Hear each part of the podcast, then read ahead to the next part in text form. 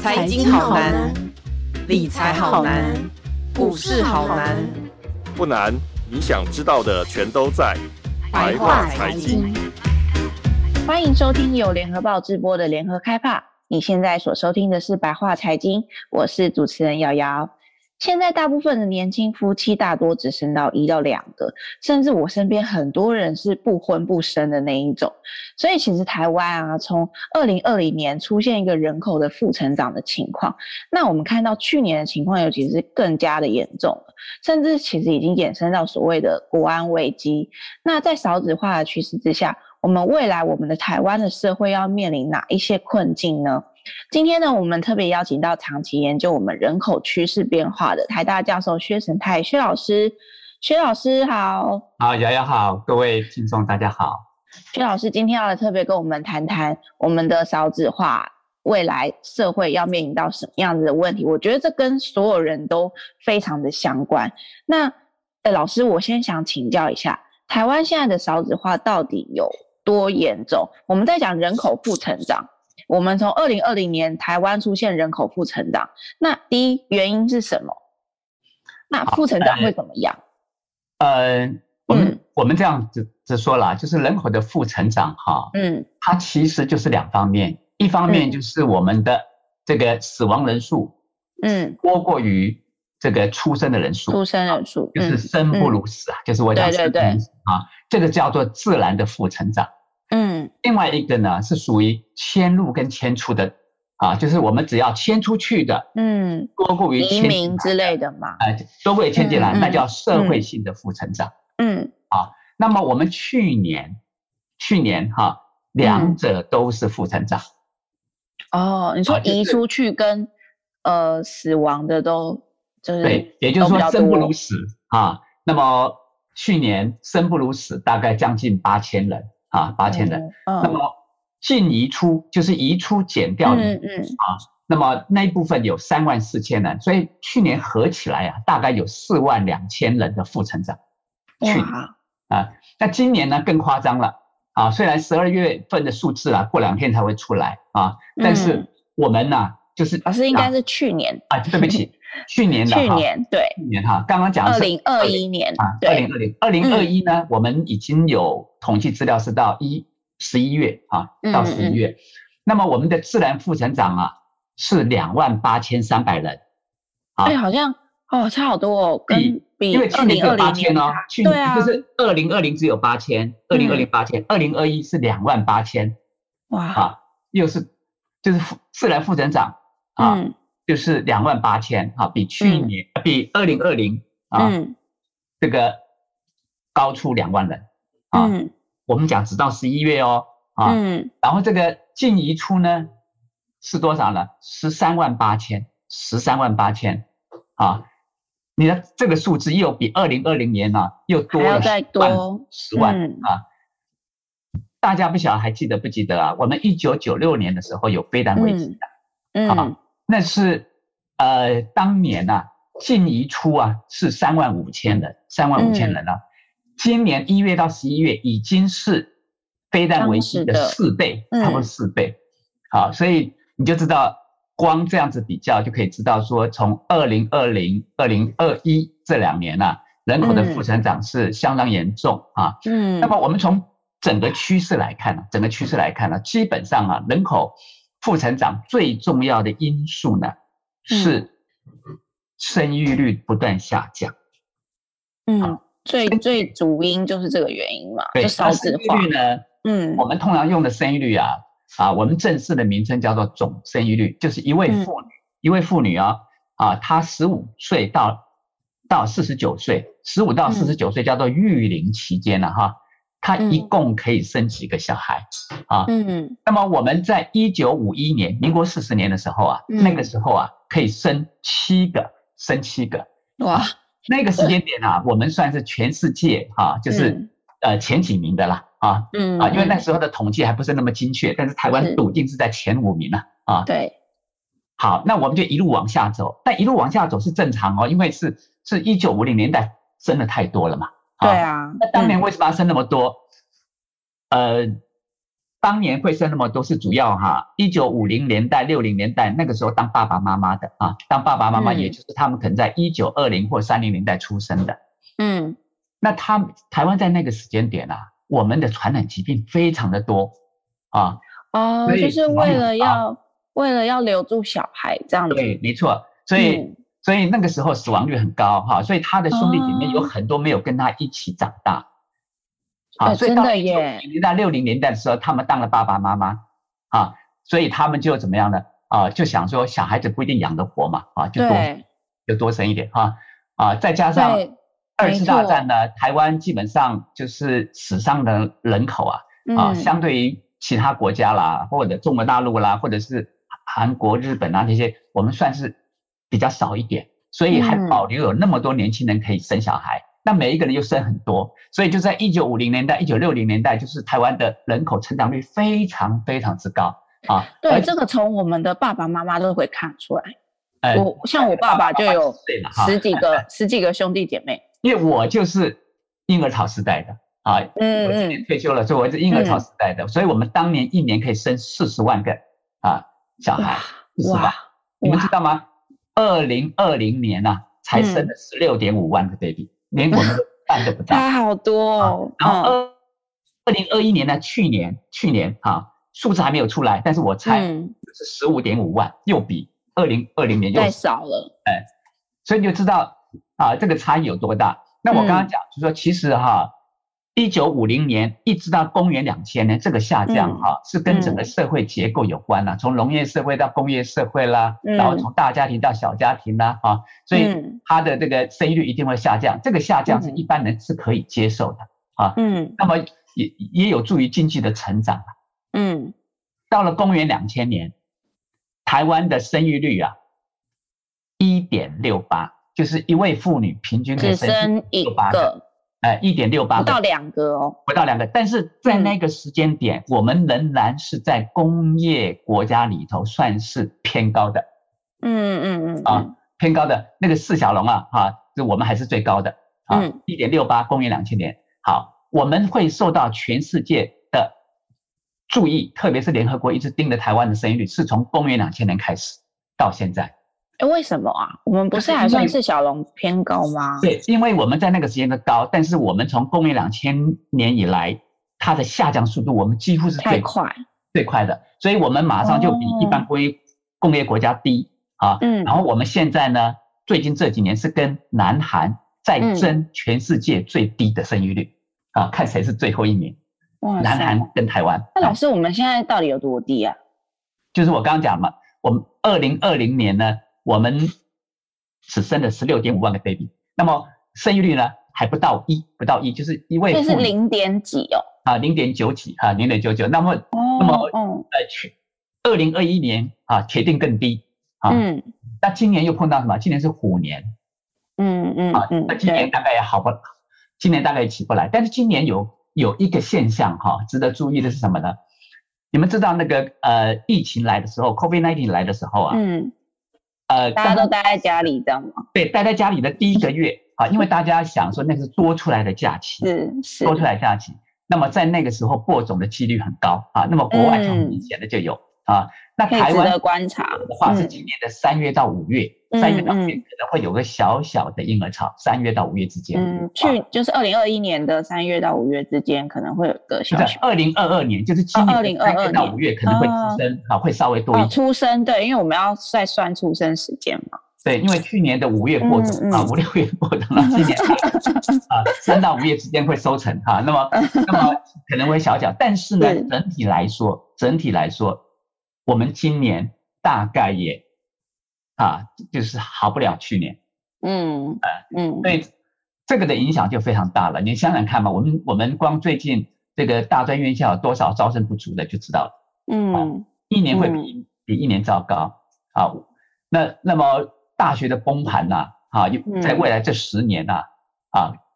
几乎是已经走定了。嗯嗯那么我们今天现在政府拿不出任何的办法啊，嗯一个大学这个这个呃，因为招生不足啊，嗯，然后他倒闭，嗯倒闭了，倒闭的不只是那一所大学的教职员工跟学生哦，你要知道，一所大学周边的周嗯边、啊，周边的那些商家什么的，对啊，那一些商业也几乎嗯都会、都会垮掉老。师，您提到这个，我顺便再问您一下，因为我刚刚有提到，呃，衍生成为一个国安的危机，我想问一下，少子化或者是生育率低，为什么会是成为一个国安的危机？那如果这个样子的情况，我们假设我们在未来的十年都很更严重下去，继续严重下去，因为我们现在看到的情况就是一定会继续严重下去嘛。那如果会继续严重下去的话，我们台湾的社会会变成什么样子的呢？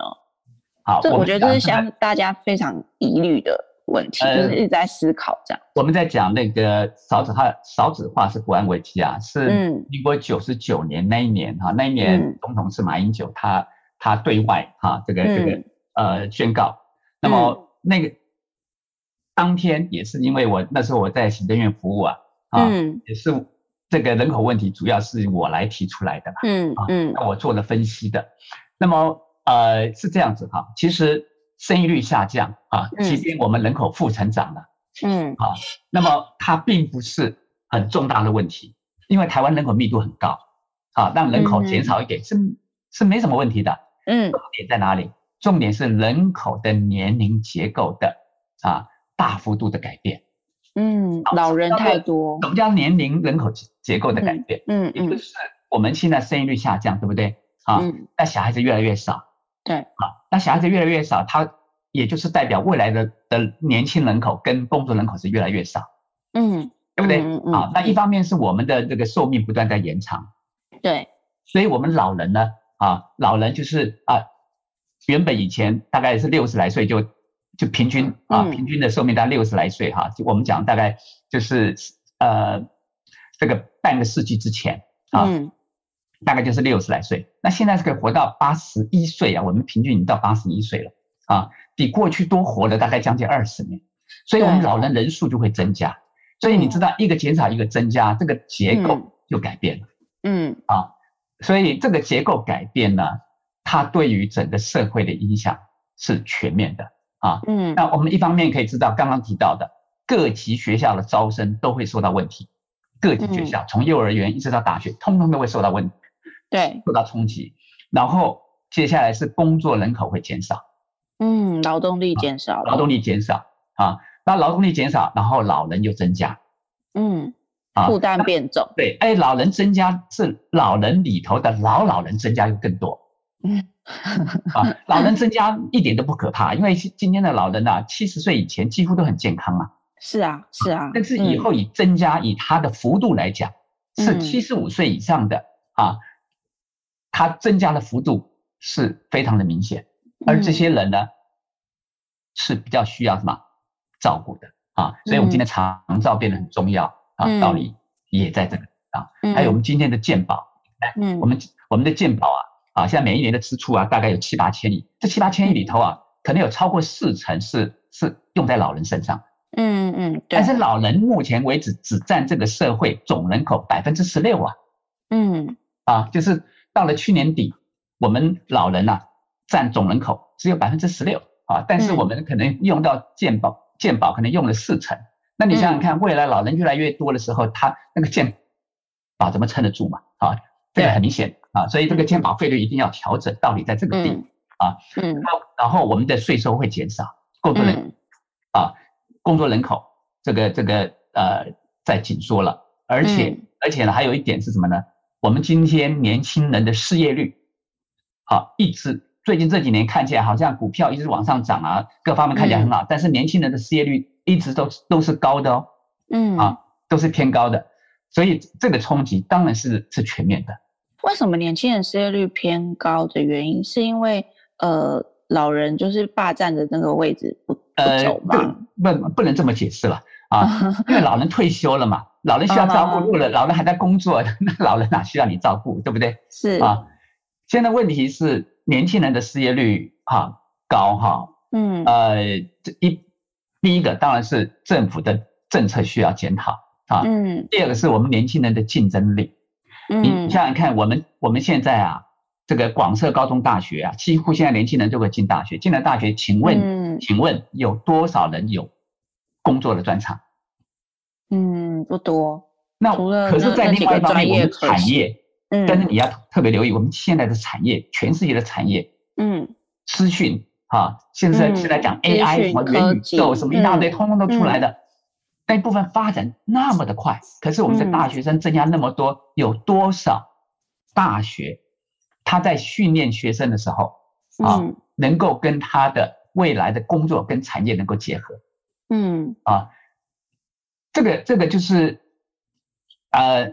产学之间啦、它有一个很大的落差。那、嗯，其中一个问题是，大家盲目的进大学，你想说哇，这个隔壁邻居同学都进了大学，我嗯难道我能够不进大学吗？啊，进大学是因为别人进大学，而不是嗯也没有对未来啊未来嗯不管在工作或者你的事业或者你自己嗯的这个人生规划啊，有没有做一个啊比较全面的、啊有深度的考量？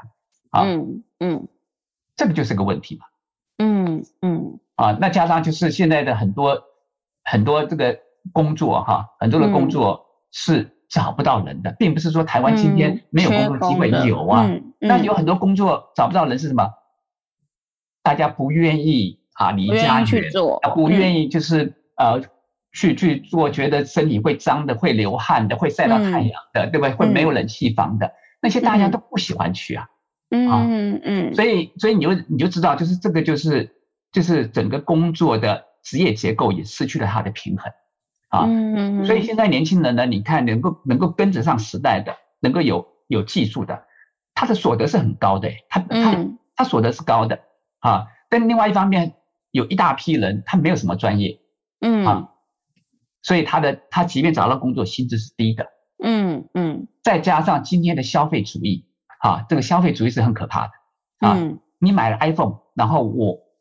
我也要，我也要啊啊！对那你你买 iPhone 十三，我起码买个 iPhone 十一啊，对不对？就生活成本垫高很多。对，所以今天即便你有了工作赚了钱，你看今天嗯有多少年轻人会存钱？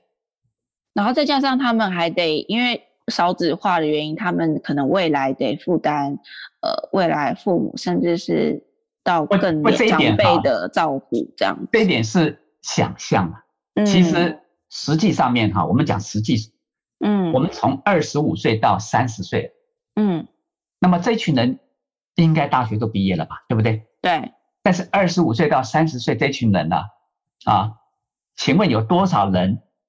是在照顾他的父母亲的？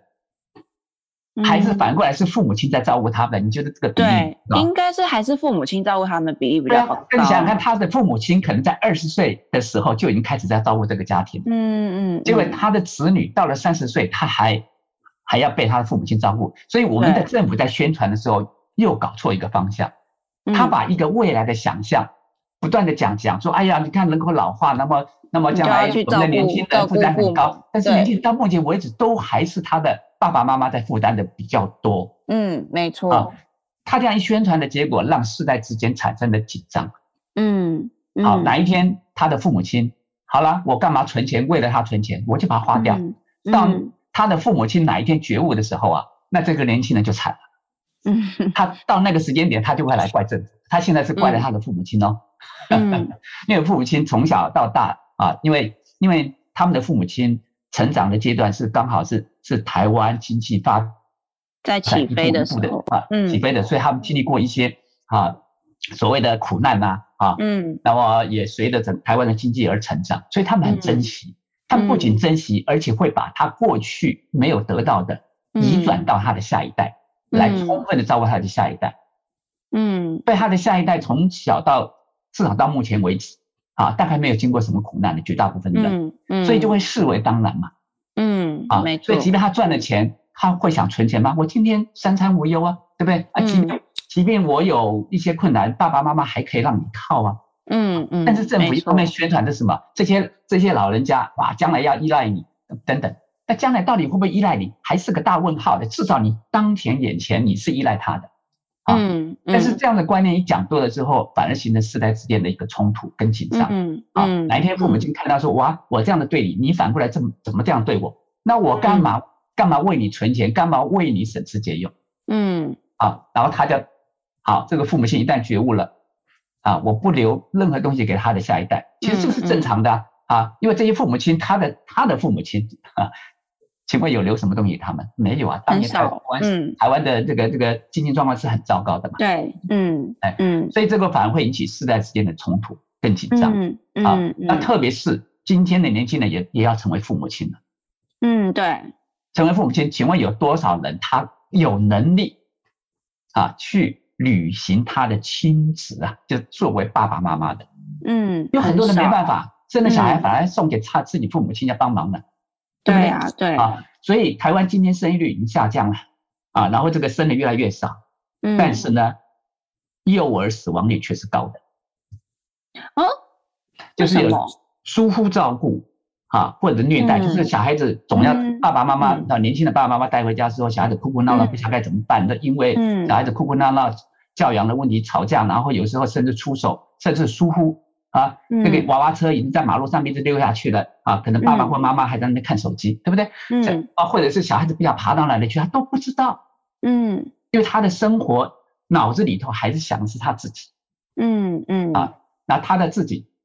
是在哪里？他的自己嗯就在手机里头啊。嗯那么跟任何人的互动要透过手机，手机丢了嗯可能比他的小孩子丢了还更紧张了 啊。所以，所以现在一个时代就是说，呃，总而言之就是说，整个消费的的年代，对于嗯年轻人来讲，年轻人被绑死了。嗯就是我非得做这些消费不可啊！我不做嗯这些消费，我好像日子过不了，我好像对不起我的同才啊，我的同才会瞧不起我。嗯啊那么我们很多的这个宣传也朝这个角度来宣传啊啊，嗯然后这个啊打折了，好像好像你不去买就觉得你嗯啊觉得你你 你好像是失去了什么，对不对？嗯啊，那这就是一个一一个所谓的呃消费主义的一个手段，让大家不断的嗯呃，这个这个这个困在那个呃那里头啊，让年轻人、年轻人一旦没有储蓄，请问嗯房价即便很低，他还是买不起，嗯对不对啊？那么以前五十年前，爸爸妈妈们呢，他们当时啊，当当时的这个那个薪水也是很低的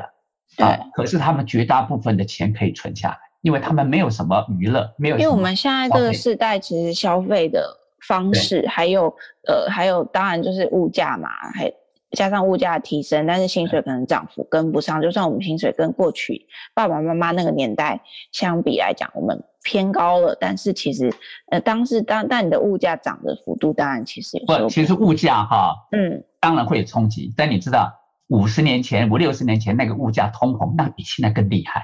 哦，那更所厉以害。其实就是我们那个每一个能够年代消都不费太的一管样道跟能消费的品相越来越多了。你你看看一九七零年代的时候，还有两嗯次的石油危机。嗯，一九七零年代的时候，台湾那个时候有退出联合国，然后英国、日本跟我们断交，美国跟我们断交嗯一大堆，那个时候冲击有多大啊？嗯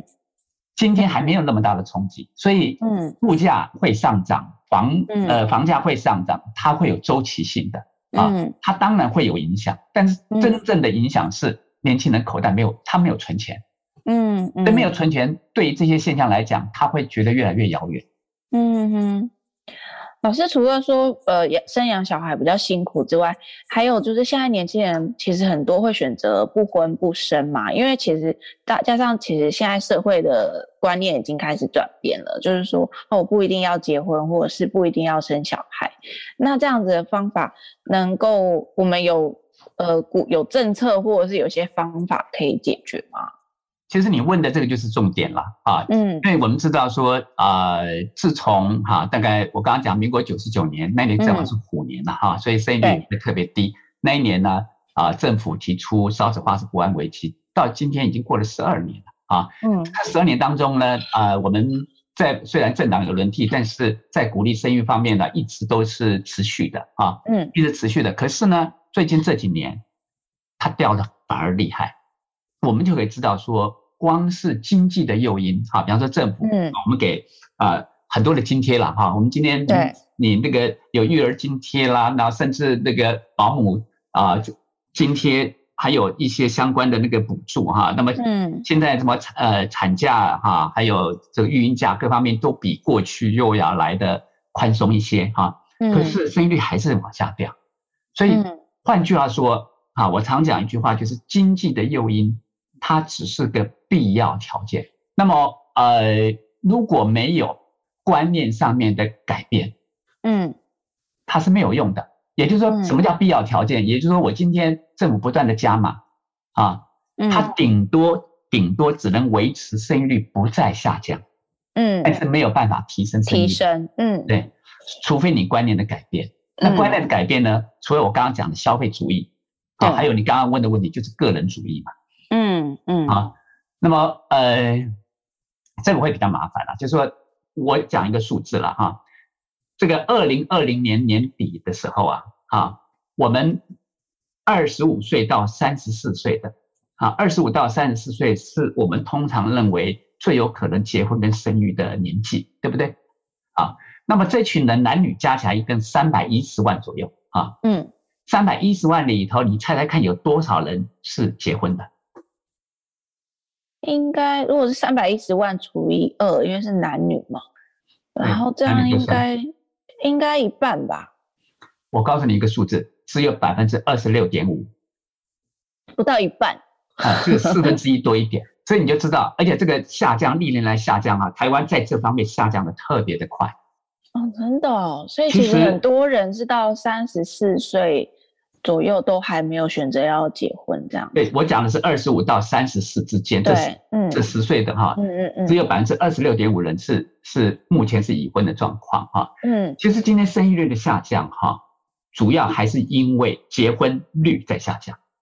嗯，还有结婚时间往后延，嗯那是更直接的因素了。嗯啊，因此，因为我们在台湾哈、其实东南亚国家也是一样，日本、韩国也都是一样，就是我们绝大部分的的生育都是在婚姻内的嗯啊，台湾是是百分之九十六啊嗯的生育是在婚姻内的啊，嗯那、日本还可以到百分之九十八呢啊，更高。嗯那么，但是欧洲国家哈啊，欧洲国家大概啊有四成以上啊啊四成嗯是婚外生育。然后他们观念比较开放一点。其实他们开放，呃，我通常不喜欢讲他们叫开放，我们叫保守，嗯因为我们一般嗯人会开放给他比较正面，保守叫负面。啊对，其实以以我来讲，开放跟跟保守这两个没有所谓的正面跟负面，嗯嗯啊嗯，因为很简单，欧洲国家他们的这个呃他们的家庭的观念跟东方国家的家庭观念是很不一样不的。一样的。哎嗯那么，但是他们的宗教，他们的宗教啊，其嗯实对他们日常生活的影响是远远超过于东方国家。嗯嗯，东方国家的宗教只有在仪式的时候、节日的时候，哇，那就应景一下。但对你嗯嗯的生活来讲啊，除非你是影教响徒，没有到很大。除非你是教徒啊是，嗯啊。但是我们真正的教徒占总人口只有百分之七而已啊，啊嗯所以嗯所以哈、它比较没什么影响。但是我嗯们真正能够影响是家庭，嗯也就是说，台湾，尤其我们我们在台湾哈、你看，呃，我们算是东方了哈，华人的社会啊，所以我们是强调家庭的。嗯，但是西方的个人主义，啊，来到了这个东方社会的时候啊，它第一个突破的就是家庭，嗯所以我们今天的家庭几乎对于年轻人没有什么影响嗯嗯啊，而且家庭几乎要 家庭跟婚姻的观念哈、被西方的这些啊冲击就变得这这是这是岌岌可危。嗯但是西方国家有个宗教的屋顶给它挡着，嗯，那么台湾我们可没有宗教的屋顶挡着，所以我们就很容易失序，啊，就是失控。嗯啊，你看为什么西方国家它比我们更早谈谈那个性别平等哈、嗯谈各方面哈、解放、自由、民主都是有，但是他们他们的生育率虽然也往下走，但是、嗯但是不太明显啊，不像我们是这样噼里啪啦就就嗯掉了，掉到一个啊，我们可以讲说，我刚刚特别讲了，生育那个。人口减少其实不是大大不了的事情啊，因为台湾台湾人口密度那么高，真正的嗯影响是人口年龄结构嘛，对不对？对，你想想看，我们在一九五零年的时候，台湾人口只不过是八百万而已，嗯我们可以走到两千三百六十万，嗯，差很经过了多七十年，，七十年呢、啊，从八百万到两千三百六十万，嗯你觉得七十年之后，我们有没有可能回到了八百万？嗯有可能，当然有可能啊，啊，嗯当然有可能，但是五十年前的，呃，我刚刚讲七十年前的八百万是小孩子多，老人很少。然后哦未来但的是七十年后七十可能年之是后老的八百万多人小口孩是少怎么样？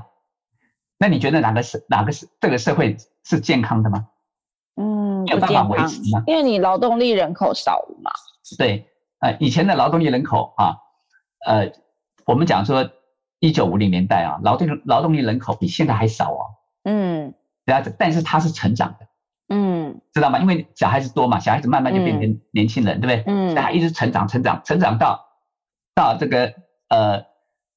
大概在二零一几年的时候，是我们劳动力人口占比最高的时候嗯啊，就是前几年。那现在劳动力占比哈，我们讲占比已经开始往下走嗯啊，开始往下走，而且往下走，因为生育率的下降，所以会往下走的速度会很快嗯啊。你知道吗？在未来这十年呢，我们老人会增加一百八十万人。嗯嗯，因为我们台湾其实已经迈向高龄化了，呃，老人会增加一百八十万人对嘛，，嗯，然后工作人口会减少一百七十万人，嗯，嗯整个是是那个重叠的，所以你就知道，你只要看这未来十年就好了。我刚刚讲说，嗯我们其实不要看太远，未来十年老人增加一百八十万人，然后工作人口减少一百，嗯减少一百七十万，啊，然后小孩子会减少大概三四十万这样子嗯嗯，啊，四十万左右。但老师，你刚刚提到一个关键，就是说，呃，观念上的改变其实是非常还是非常困难的。我你会不会认为说，其实观念上的改变主要是因为，嗯，现在当然我们刚刚谈到那个薪资的问题，还有房价的问题嘛，还有一个我认为其实一个观念上很难改变的是，呃，目前加上现在那个你刚刚讲到消费主义嘛，所以其实大家少子化，所以育儿的成本其实一直不断的在垫高。还有就是职场上，其实因为现在现在的社会结构还是偏向需要呃夫妻两人都需要工作状况下才能支撑的话，那其实职场上对孕妇的呃不友善的情况还是普遍的存在。这会不会其实也是造成很多呃年轻的夫妻他们打算，甚至是他们不结婚或者是不生小孩？因为你刚刚讲到结婚跟生小孩其实是绑在一起的嘛。你如果呃这样子的情况下，会不会其实也是导致很多年轻人不想要结婚或不想要生小孩的原因呢？这些当然会影响哈，但嗯是我们从呃台湾过去这些年来看啊，其嗯实我们这些都在都有一些改善了啊。嗯嗯，我们现在对于孕妇哈、啊，那么的保障啊，还有福利都比以前多啊。嗯尽嗯管尽管哈、在工作的时候啊，你想挺着大肚子上班哈、嗯那么呃呃，他当然会影响到他自己的工作的这个这个内容了哈、因为是因为人总总会有时候不舒服啦，需要看医生，需要产检等等之类，对不对？啊嗯嗯，那有时候行动也不是那么方便嘛，啊，嗯但现在普遍对于这样的现象比较不会有歧视了，不会、嗯啊嗯。但是呢，是仍然是有很多的不方便，这是真的啊嗯啊啊！但是我倒不觉得呃，因为它是个主要的因素了啊。真正的主要因素是很多人连结婚的观念都还不见得会有啊嗯。然后结婚是为什么结婚？结婚跟家庭的连结也越来越淡薄。啊嗯嗯他们结婚是为了玩乐啊，不是为了为了家庭的永续啊。我们人类，我们讲人类啊啊，今天能够统治这个地球啊，人类有一项特色，就是人类的嗯家庭的组织特别的绵密，嗯跟其他的动物比较啊啊，我们算是在这方面也因此能够创造一些文明了啊结果我们今天有点在走回头路了。啊嗯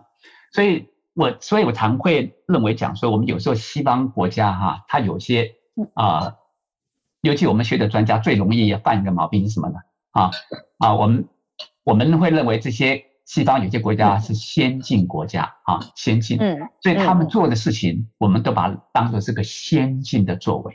啊嗯，。我一直认为这种就啊像老师你刚刚讲的，开放跟保守并不是是个就有会正面对跟负他面的他不啊，他不会是的，让人让人误会有一个正面一个负面的对，，它不是对错的问题。嗯嗯啊，而是你不能用这样的方式来宣传，会误导年轻人。嗯嗯，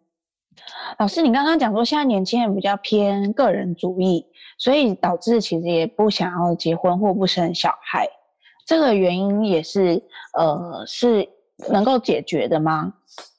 所以这这个就是很困难哈、其实也嗯不只是台湾啦，全世界很多年轻人也是也差不多是朝这个方向啊。嗯只不过台湾看起来就是说，从世代之间它的改变速度好像是比较快了一点。嗯啊嗯嗯那呃，特别是我刚刚讲的几个现象，就是我们这个这个刚刚我提到了，不是那个呃结婚人口的比例，哇，突然这个下降的非常非常的快、嗯啊对，嗯而且我们的离婚率一直都居高不不下是啊。那这些对于整个家庭的这个冲击都很大的啊啊。那生育率的下嗯降，这有一天呢、啊，说真的，我们不要讲什么两岸关系有多紧张啊，嗯我们按照这样子的啊、人口趋势走下去啊啊，我们有可能在台湾有可能还有五十年吗？你只要算这按照这两年，你按照这两年哈、啊你看我刚刚讲，二零二零年我们人口负成长大概有四万多，好、嗯今年可能会有多少呢？今年可能会有十五万以上，可能哦不止，可能会有十八万。嗯啊我们只要想想看了，不要说像呃不不是今年，就二零二一年啊，就是去年，嗯我们只要哈、未来这十年啊人口流失一百万就好了，嗯然后再来就是每每隔十年它会它会它会不断的这个这个扩大。嗯你觉得台湾有办法维持五十年吗？嗯就是很说难假如没有任何的天灾，没有任何的嗯外患。嗯就按照我们自己喜欢当前的模式走下去。你不是啊，嗯大家都很 happy 吗？嗯啊那我们总要想想未来嘛。啊，虽然我们年纪大了，未来时间不多啊，但是你作为一个年轻人，你总要想想看你的未来，对不对？你今嗯年二十岁、三十岁，你就为你的未来的二十年、三十年规划一下。如嗯果按照你今天的生活模式走下去，未来的二十年、三十年会是什么？那嗯那个是不是你可以接受的？嗯嗯啊，这样的话就是就是自我啊，对于未来做个规划嘛，对不对？嗯对这样的话就你就会调整当前的一些啊，这个这个这个思维跟他的行为，嗯嗯，因为有时候从外面的人来讲啊，反而是没有用的啦，对不对？嗯嗯所以所以贵在于自己有没有做这样子一个检视，跟对未嗯来的看法啊。嗯嗯嗯，是，嗯，老师我，呃，你刚刚提到说，我们刚刚提到说职场对孕妇比较不友善嘛，但其实现在其实我们刚刚提到政策很多，其实我觉得不只是政策，其实现在很多大企业其实都有推出一些鼓励生育的政策，像我们的台积电啊、红海啊，都有给员工就是什么生一胎就给一万多，有啊，这当时的十补年助前我们就是对啊，对像对大企业我觉对得啊公股嗯行库也很、也很也很大方啦，就是公股行库像很多像华南啊、意银啊、和库啊，我们看到民营银行像富邦、玉山，他们都有那种所谓的生一胎就给十万的那种津贴。但是你有我们，你觉得政府现在做的因为我们刚刚看到都是企业嘛，企业有竭尽所能的想要照顾员工，鼓励员工生育，但是政府这边我们做了些什么呢？然后你政认为政府还应该要做些什么？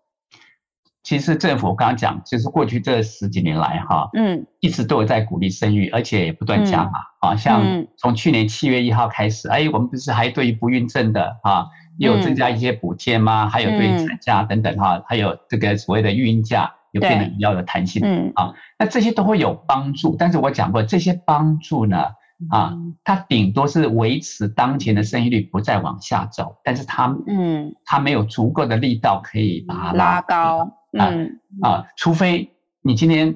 呃，蔡英文总统讲说好，那么呃，从现在开始的一年内，如果你能够生一个小孩，我就给你动房子，我告诉你，保证突然爆出好几万个，对不对？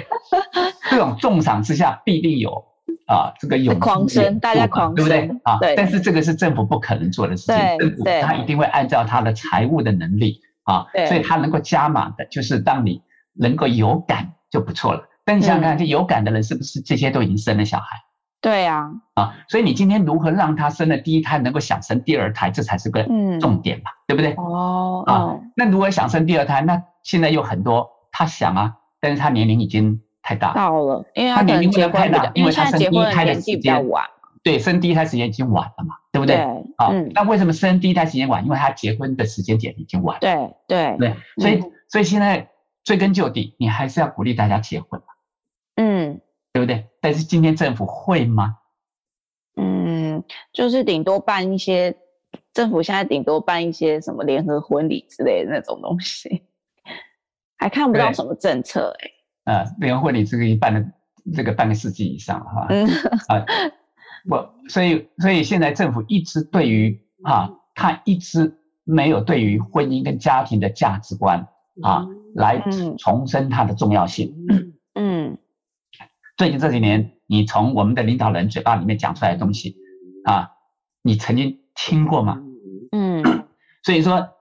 他今天大方一点给钱，那个钱不是他口袋的钱，是我们的纳税钱。嗯，是，你要弄清楚哎，你这个钱嗯不用在这里，会用在其他的地方去，嗯嗯，对不？对？啊，更何况我们今天还花了很多的冤枉钱呢啊嗯那好，所以我是觉得，呃，当然要持续的加码了哈、嗯在我们的能力范围之内嗯，啊。如果我们能够把那些不必要的钱哈、能够再挪到这个地方来，那当然是乐观其成。嗯但是我们的领导者他的态度很重要。嗯你嗯去看看啊，你去看看我们，我刚刚讲说公元两千年的时候，我们的生育率当年还算是啊工业国家里面算是前半段的。对啊，好，那我们一直掉了十年，就掉到那一年虎年了啊。我嗯刚刚讲民国九十九年虎年、啊，但是民国九十九年虎年之后有五年被拉上来，你注意看那个我们的生育的那个图表，嗯那拉上来除了是。啊，那个时候开始会有一些鼓励生育措施，会有一点点效果，但最重要是配合领导人的态度。嗯嗯当年那个领导人是不是很喜欢谈这个事情？哦嗯 他们常常参加那个那些大企业的尾牙，鼓励他嗯们生育，讲爱妻四大守则等等之类的，嗯，对不对？？所以你刚刚讲那些企业会有这些啊鼓励生育的作为，基本上从就从那个时候开始的。嗯嗯因为当时我们会告诉这些企业，你想想看，如果你的企业员工都不愿意生小孩，你将来的员工从哪里来？我只要讲这句话就好了。啊哦，对啊，那你会讲说外劳？那我告诉你，难道这些这些东南亚国家他们人口不会老化吗？嗯，会啊嗯，啊然后他们他们的经济会不会成长？会成长。他们一旦经济成长，他不需要来到台湾。一旦他们人口老化，他也要照顾他们自己的人。啊嗯你不要以为他们都是年轻人，然后没有没有工作可以做，然后跑到台湾来。嗯你要想想看，半个世纪之前，我们还是我们我们是要到菲律宾当台劳的。嗯那嗯为什么菲律宾今天到来到台湾来当当菲佣呢？嗯，啊，因为因为我们的经济成长比他们高，对呀、但是但是我们过去经济成长也是，那在当年这个这个这个呃一九五零年代六零年代，台湾当时也是很惨的。，对，嗯所以按照目前这个趋势走下来，我刚刚讲主要是人口年龄结构哈、会大幅的改变，嗯嗯对台湾的冲击是全面的嗯啊。加上我们今天的教育对年轻人的教育哈、我觉得嗯不是让他们就是所谓的升学无碍啊，升学嗯机会很多。不是，我们需要它的是它的内容，嗯嗯就是